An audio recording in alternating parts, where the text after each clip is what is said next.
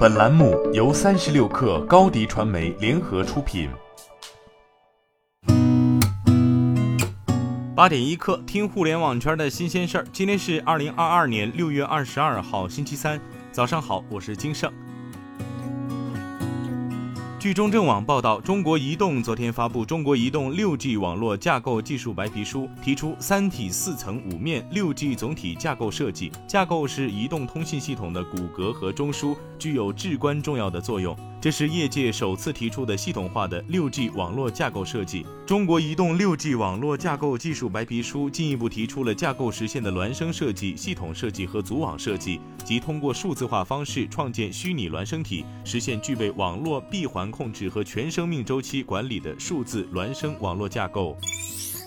据界面报道，从多位接近盒马的人士处获悉，今年五月起，盒马开启新一轮裁员，主要集中在各地方区域的采购运营部门，缓冲期为一个月到六月底。此次盒马并非按照整体比例裁员，而是对具体业务部门和岗位进行优化调整。上述区域的被裁业务将集中到集团总部进行统一规划管理。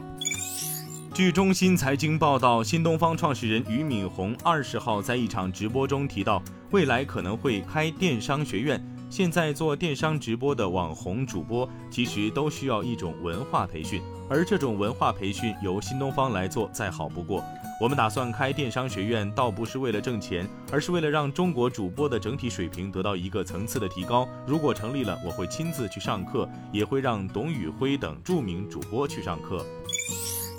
三十六氪获悉，有投资者在互动平台向蓝思科技提问。据消息报道，有手机厂商对供应链砍单，请问公司目前是否有收到手机厂商减少订单通知？蓝思科技称，公司生产经营正常开展，不存在应披露而未披露的重大事项。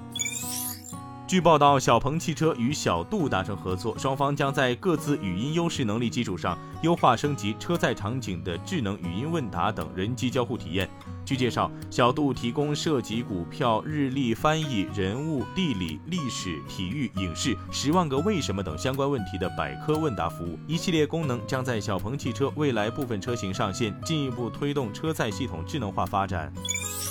据新浪科技报道，由于未经授权在制造方面做出变更，京东方此前失去了 iPhone 十四 OLED 屏幕订单。最近有消息称，京东方向苹果提交了新样本，苹果本周将会评估京东方 iPhone 十四 OLED 样本。京东方希望在一个月内收到苹果的决定。如果苹果决定继续使用京东方屏幕，七月、八月的某个时间点，京东方将会批量生产。京东方屏幕将用于基本款 iPhone 十四，不会用于 Pro 版本。